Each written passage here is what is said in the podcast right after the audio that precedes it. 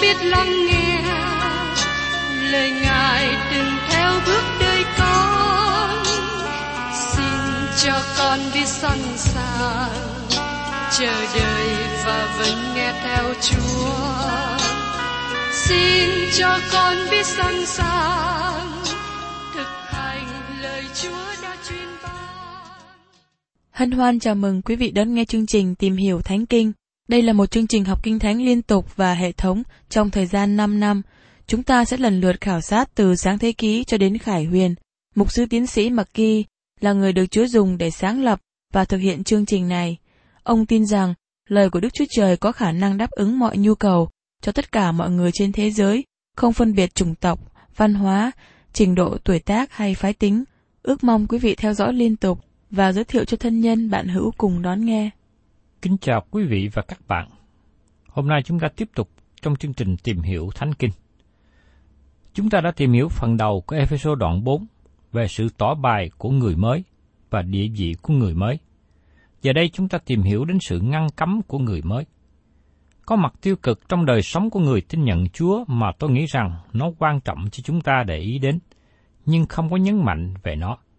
Chúng ta nói nhiều đến đạo đức mới, nhưng thật ra không có gì khác hơn là tội lỗi cũ.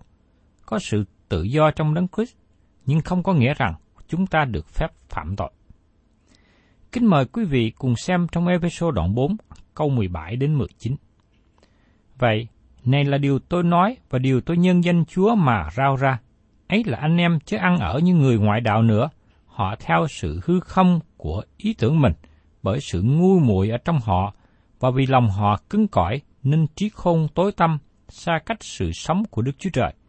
Họ đã mất cả sự cảm biết, đành bỏ mình trong một đời buông lung, đem lòng mê đắm, không biết chán mà phạm hết mọi điều ô uế. Kinh Thánh có những điều ngăn cấm cho người mới, tức là cho cơ đốc nhân, khác với những điều ngăn cấm mà con người đặt ra. Thí dụ, tôi không tìm đâu nơi nào trong Kinh Thánh nói rằng phụ nữ không được phép trang điểm. Tôi biết có một số người, họ đoán xét đời sống thuộc linh của các phụ nữ khác qua mức độ trang điểm. Tôi biết có một số cô gái trẻ, họ nghĩ rằng họ trở nên thiên liêng hơn bởi vì họ để tóc bù xù và không trang điểm. Thật ra, họ trông rất khó coi. Cơ đốc nhân nên làm tốt nhất những gì họ có. Dĩ nhiên, những điều đó không có nghĩa rằng họ có thể sơn vẽ khắp cả mình. Cơ đốc nhân cần lưu ý và tránh đi một số ngăn cám với con người đặt ra mà chúng ta không tìm thấy trong Kinh Thánh. Sự ngăn cấm của Đức Chúa Trời cho người mới là mặt tiêu cực của lời Chúa. Ngày nay chúng ta có rất nhiều năng lực nghĩ về sự tích cực. Chúng ta ít để tâm trí suy nghĩ tiêu cực. Các bạn có nhớ và nghĩ về mạng lệnh tiêu cực đầu tiên trong vườn đệ đàn Eden không? Trong sáng thế ký đoạn 2 câu 17, Đức Chúa Trời phán rằng, Nhưng về cây biết điều thiện và điều ác thì chớ hề ăn đến, vì một mai ngươi ăn, chắc sẽ chết. Sau đó chúng ta đến 10 điều răng, có nhiều mặt tiêu cực, nhưng rất tốt. Giờ đây trong thơ tính Epheso, chúng ta thấy một số suy nghĩ tiêu cực. một số điều ngăn cấm cho con cái Đức Chúa Trời.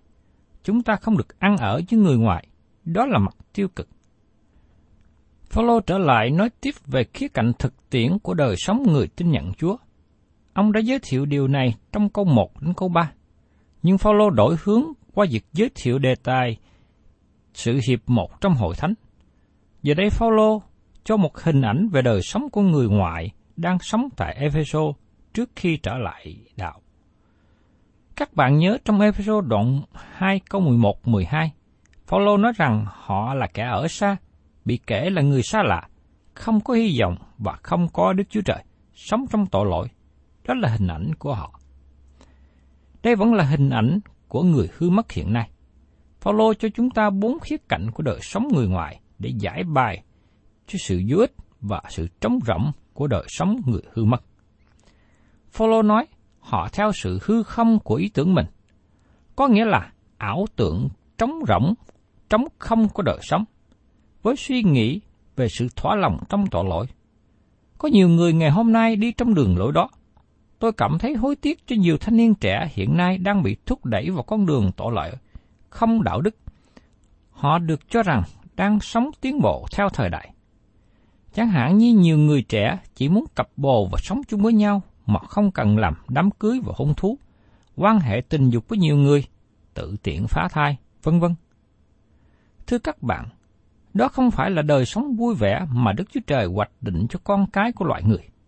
Đó là đường lối của người hư mất, đi theo sự hư không của ý tưởng mình, một đời sống theo ảo tưởng, trong không. Tôi thấy nhiều người ngày nay sống sai xưa với rượu chè thường xuyên. Các quán nhậu mở ra khắp nơi. Khi nào có năm ba người hiệp lại với nhau là bắt đầu mở tiệc nhậu. Nghiện rượu là bệnh rất nặng nề của xã hội hiện nay. Có một người nghiện rượu lắng nghe chương trình học kinh thánh trên radio và nhận thấy sự khốn khổ và sự hư không của rượu chè, nên ông ta đang chiến đấu từ bỏ việc uống rượu. Phaolô nói, bởi sự ngu muội ở trong họ và vì lòng họ cứng cỏi nên trí khôn tối tâm, xa cách sự sống của Đức Chúa Trời. Điều này có nghĩa là con người mất đi nhận thức về giá trị đạo đức. Đây là điều đang xảy ra trong xã hội hiện nay của chúng ta. Họ bỏ đi nhận thức về giá trị đạo đức. Đấy cũng là hình ảnh của con người không có đấng Christ. Điều này là do ảnh hưởng phản nghịch Đức Chúa Trời của Adam truyền lại cho con cháu. Hình ảnh của con người hiện nay là như thế. Họ nghĩ là họ đang sống, nhưng bị kể như là chết. Có một người đàn ông kể ra rằng ông xài hết tiền lương của ông ta bằng cách là đi vào các hộp đêm và quán nhậu để có được những thị giờ vui vẻ. Ông tốn hết tiền để được các thị giờ này. Ông từ bỏ mục đích sống của Đức Chúa Trời ban cho, nên không có sự tương giao với Đức Chúa Trời. Ông chết trong lầm lỗi và sai phạm của mình. Ông mất đi mối quan hệ với Đức Chúa Trời. Kết quả làm ông cứng cỏi thêm. Phaolô nói trong câu 19, họ đã mất sự cảm biết, đành bỏ mình trong một đời buông lung, đem lòng mê đắm không biết chán mà phạm hết mọi điều ô uế. Đây là tình trạng tệ hại của con người. Họ đi xuống đến mức thấp, suy đồi về đạo đức và không còn nhận biết việc làm sai quấy nữa. Ngày nay có nhiều người giống như vậy. Họ là những người lãnh đạm. Kết quả của tình trạng này là họ tiếp tục phạm tội và buông lung. Vì thế họ rơi sâu vào tội lỗi. Người ở trong tội lỗi không bao giờ thỏa lòng với tội lỗi. Họ bị bỏ cho tội lỗi. Đó là ý nghĩa mà chúng ta thấy trong Roma đoạn 1. Đức Chúa Trời bỏ họ vào sự ô uế và ham muốn xấu xa. Các bạn có thể rơi vào đó, nơi mà các bạn bị bỏ cho tội lỗi. Vì thế, các bạn, nếu đã rơi vào việc này, tôi mong ước rằng các bạn hãy tỉnh ngộ và quay trở về với Đức Chúa Trời càng sớm càng tốt. Và trong episode đoạn 4 có 20 đến 21 nói tiếp.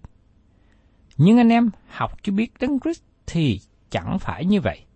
Vì anh em đã nghe đạo Ngài và được dạy dỗ trong Ngài, y theo lẽ thật trong Đức Chúa Giêsu Christ. Tại đây có sự thương phản với đời sống người ngoại. Nếu người nào không lắng nghe Chúa Giêsu, Ngài không phải là Chúa cứu thế của người ấy. Chúa Giêsu là đấng chăn chiên, và chiên của Ngài nghe tiếng Ngài. Nếu các bạn không nghe tiếng Ngài, thì các bạn không phải là chiên của Ngài. Có sự thay đổi gì trong bản tánh cũ của người ngoài? Họ làm gì? Họ lắng nghe Đấng Christ. Họ nghe tiếng Ngài. Họ được dạy dỗ bởi Ngài. Những ai không phải là chiên của Ngài, không lắng nghe lời của Ngài. Có một người chưa được cứu viết thơ cho tôi và nói rằng, ông ta không đồng ý với tôi. Tôi không phiền hà gì với ông ta. Tôi nghĩ, tốt, tôi hy vọng các bạn không đồng ý với tôi. Có điều gì sai trật nếu như người ấy đồng ý? Một người được cứu rỗi nhìn xem Chúa Giêsu là đấng chăn chiên của mình, người ấy lắng nghe người chăn và theo Ngài. Trong khi đó, người không được cứu đi theo đường lối riêng của mình. Lẽ thật ở trong Đức Chúa Giêsu, dẫu rằng đời sống của Ngài trên đất không ai có thể nào bắt chước theo được. Đời sống của Chúa Giêsu trở nên gương mẫu cho những người tin nhận Ngài. Chúa Giêsu là đấng tiên phong. Ngài nêu một đời sống gương mẫu trên đất. Ngài là đấng đi qua ngưỡng cửa của sự chết vì chúng ta. Vì thế, không có lý do nào cho người tin nhận Chúa tiếp tục sống trong tâm tối, thiếu nhận thức và đuôi mù. Và mời các bạn cùng xem tiếp trong Ephesos đoạn 4, câu 22 đến 24. Rằng anh em phải bỏ cách ăn nết ở ngày trước, thoát lốt người cũ là người hư hỏng bởi tư dục dỗ dành, mà phải làm nên mới trong tâm trí mình, và mặc lấy người mới, tức là người đã được dựng nên giống như Đức Chúa Trời, trong sự công bình và sự thánh sạch của lẽ thật. Phaolô nhắc nhở rằng, anh em phải bỏ cách ăn nết ở ngày trước, người cũ và mặc lấy người mới. Chúng ta hãy từ bỏ người cũ và mặc lấy người mới, giống như cách chúng ta thay đổi quần áo của mình. Điều đó nó giống như chúng ta bỏ đồ cũ, quần áo dơ ra và mặc lấy quần áo mới sạch sẽ. Bỏ đi con người cũ và mặc lấy con người mới không thể nào thực hiện bởi năng lực riêng của con người, cũng như không thể nào làm bằng cách cố gắng bắt chước hành động của Đấng Christ. Chúng ta giống như trẻ em và không thể tự mặc quần áo. Khi quý vị có con, có cháu, quý vị thấy rõ điều này. Chúng nó không thể tự mặc quần áo. Cũng thế, chúng ta là cơ đốc nhân, không bao giờ đến một nơi chúng ta có thể tự làm chiếc áo mới, và chúng ta cũng không cần phải cố gắng tự làm bởi vì nó được làm sẵn sàng cho chúng ta. Chúng ta được nói trong thơ tín Roma rằng, con người cũ của chúng ta bị đóng đinh với Đấng Christ. Trong Roma đoạn 6 câu 6, vì biết rõ rằng người cũ của chúng ta đã bị đóng đinh trên thập tự giá với Ngài, hầu cho thân thể của tội lỗi bị tiêu diệt đi, và chúng ta không phục dưới tội lỗi nữa. Trong sự soi sáng của lẽ thật đó, con người cũ bị đóng đinh với đấng Christ. Chúng ta mặc lấy áo mới trong quyền năng của Đức Thánh Linh. Điều này không có nghĩa là xác thịt bản tánh cũ bị loại bỏ trong đời sống chúng ta. Chúng ta không bỏ đi bản tánh cũ, nhưng chúng ta không sống với bản tánh cũ. Chúng ta không để bản tánh cũ chế ngự đời sống chúng ta. Ở một khía cạnh khác, chúng ta có bản tánh mới, đây là kết quả của sự tái tạo bởi Đức Thánh Linh. Mỗi người trong đấng Christ là một tạo vật mới. Chúng ta sống trong bản tánh mới, trong con người mới. Đây là sứ điệp lớn được đọc đi lặp lại nhiều lần trong sách Roma. Phaolô nói tiếp, tức là người được dựng nên giống như Đức Chúa Trời trong sự công bình và sự thánh sạch của lẽ thật. Điều này tỏ bài rằng Đấng Christ chết thay tội lỗi chúng ta, và tất cả điều này được làm một cách thích ứng với đức tính thánh khiết của Đức Chúa Trời. Từ khi chúng ta được tuyên bố công bình, chúng ta được ngồi với Đấng Christ ở các nơi trên trời. Và khi còn trên thế gian này, chúng ta cần phải bước đi xứng đáng với địa vị của mình. Và Phaolô nói tiếp ở trong Ephesos đoạn 4, câu 25 đến 27. Vậy nên, mỗi người trong anh em phải chừa sự nói dối, hãy nói thật với kẻ lân cận mình, vì chúng ta làm chi thể cho nhau, Ví bằng anh em đang cơn giận thì chớ phạm tội, chớ căm giận cho đến khi mặt trời lặn, và đừng cho ma quỷ nhân dịp. Follow trở lại với những lời ngăn cấm mà ông đã khởi sự nói từ câu 17. Những người tin nhận Chúa được dạy bảo không được bước đi như người ngoại. Những lời truyền phán này tiếp tục suốt phần còn lại của thư tín. Lời Phaolô truyền dạy: Hãy nói thật với kẻ lân cận mình. Đây là lời truyền phán dẫn đầu phần còn lại. Khi con người cũ bị đóng đinh với đấng Christ, môi lưỡi nói dối và lòng lường gạt cũng bị treo trên thập tự giá.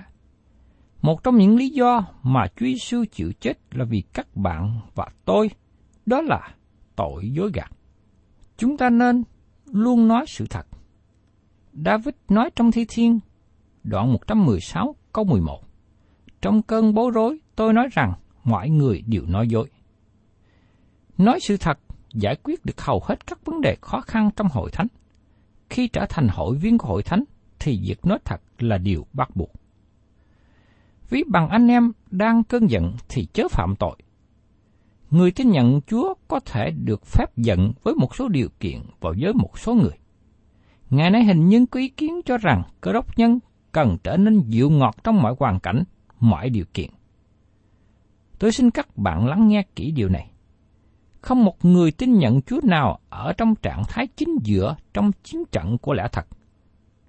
Người ấy nên ghét sự nói dối và môi lưỡi nói xấu lòng vòng, đặc biệt với các cơ độc nhân khác. Tánh hiểm độc không được có trong đời sống của người tin nhận Chúa. Führer nhắc nhở ở trong thơ Führer thứ nhất đoạn 2 câu 1.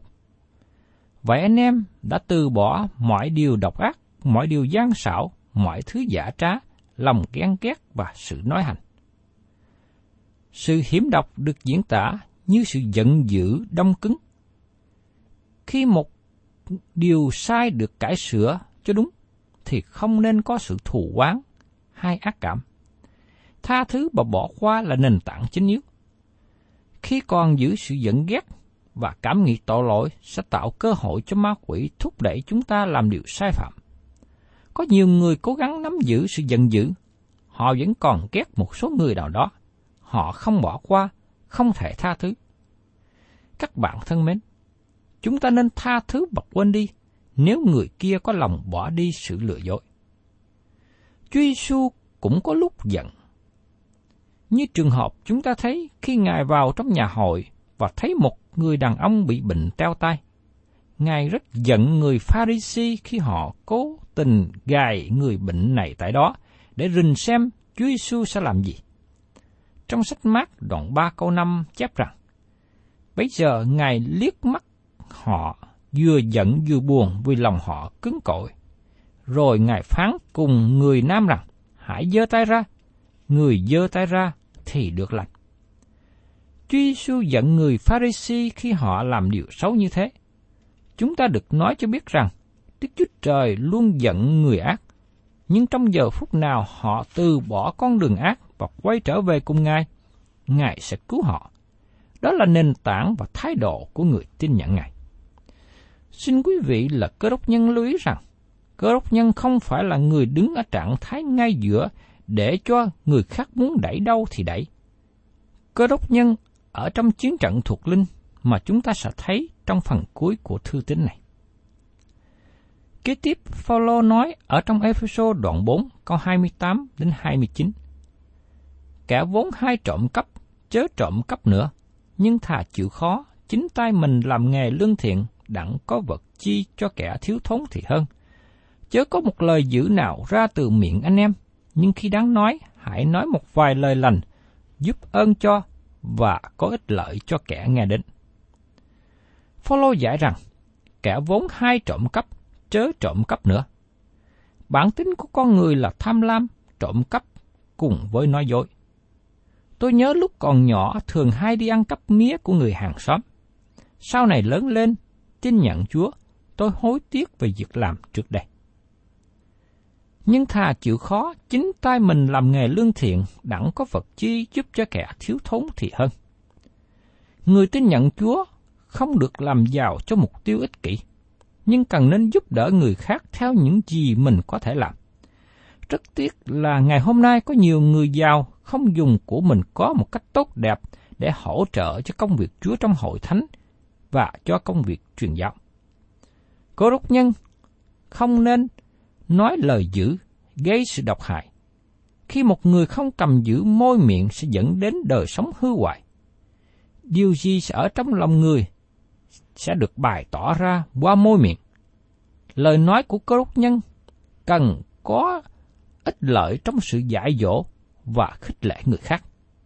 Các bạn có thể nói những lời vui cười, nhưng không nên được nói những lời vui cười chơ bẩn. Và trong episode đoạn 4 câu 30, Phaolô nhắc nhở tiếp.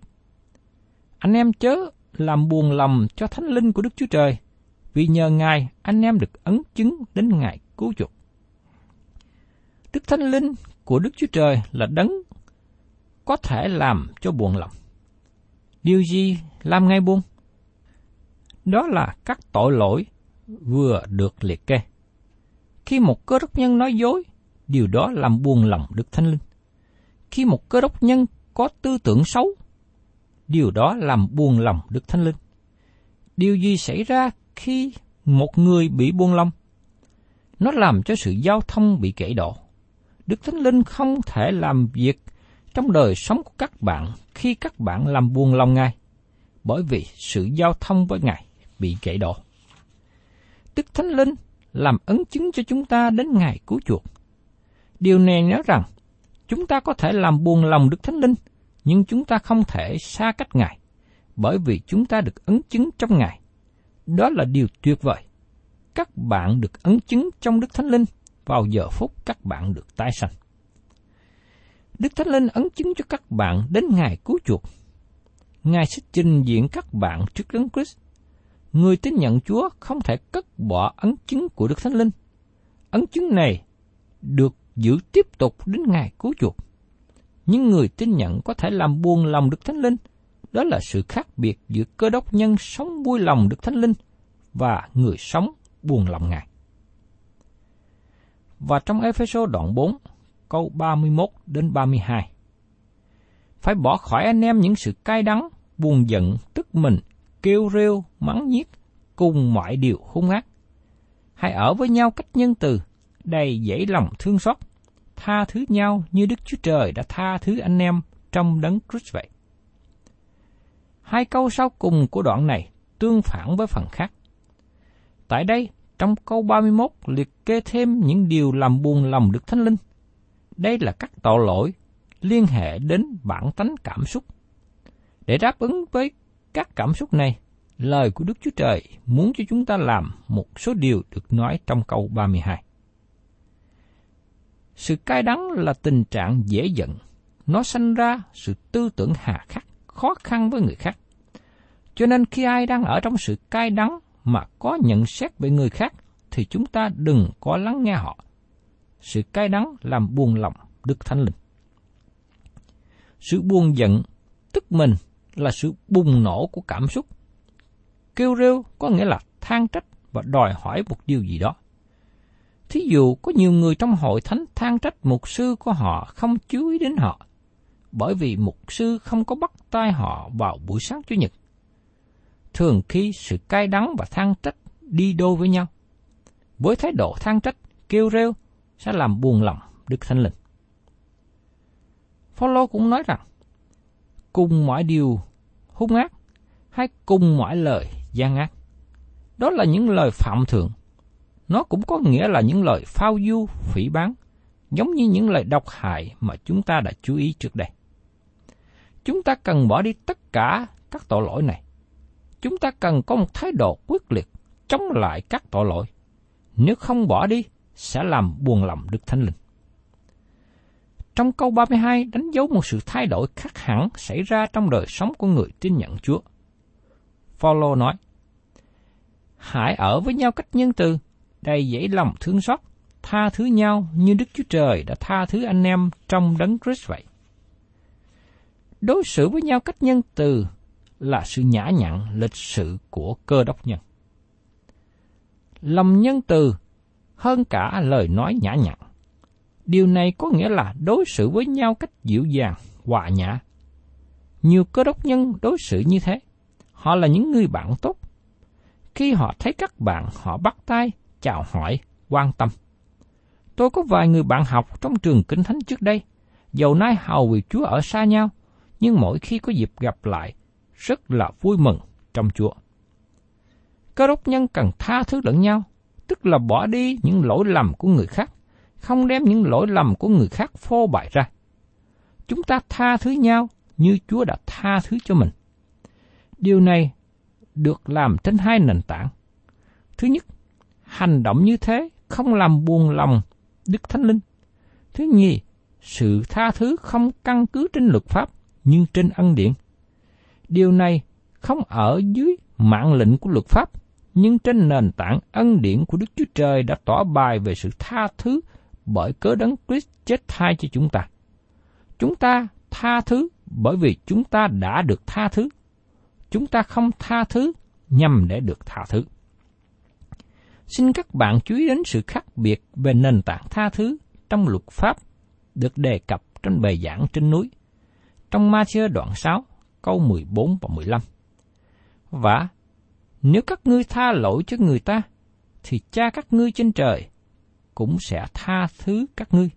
Song nếu không tha lỗi cho người ta, thì cha các ngươi trên trời sẽ không tha lỗi cho các ngươi. Tại đây, trong Epheso chúng ta được nói sự tha thứ căn cứ trên nền tảng ân điển mà nó được tỏ bại trong đấng Christ bởi Ngài chịu chết cho chúng ta. Đây là một điều hết sức tuyệt vời. Quý vị và các bạn thân mến, chúng ta cảm ơn Chúa qua những lời Phaolô giải bài để nhắc nhở cho chúng ta là cơ đốc nhân, chúng ta có những điều không nên làm. Đó là mặt tiêu cực nhưng còn mặt tích cực là những mạng lệnh, những lời truyền phán tốt đẹp mà chúng ta cần phải làm theo. Và cầu xin ơn sức của Đức Chúa Trời, của Đức Thánh Linh, giúp cho các bạn để chúng ta biết thực hành, hầu chúng ta bày tỏ được ánh sáng, sự tốt lành của một người con cái của Đức Chúa Trời. Thân chào quý vị và các bạn, và xin hẹn tái ngộ cùng quý vị trong chương trình Tìm hiểu Thánh Kinh kỳ sau.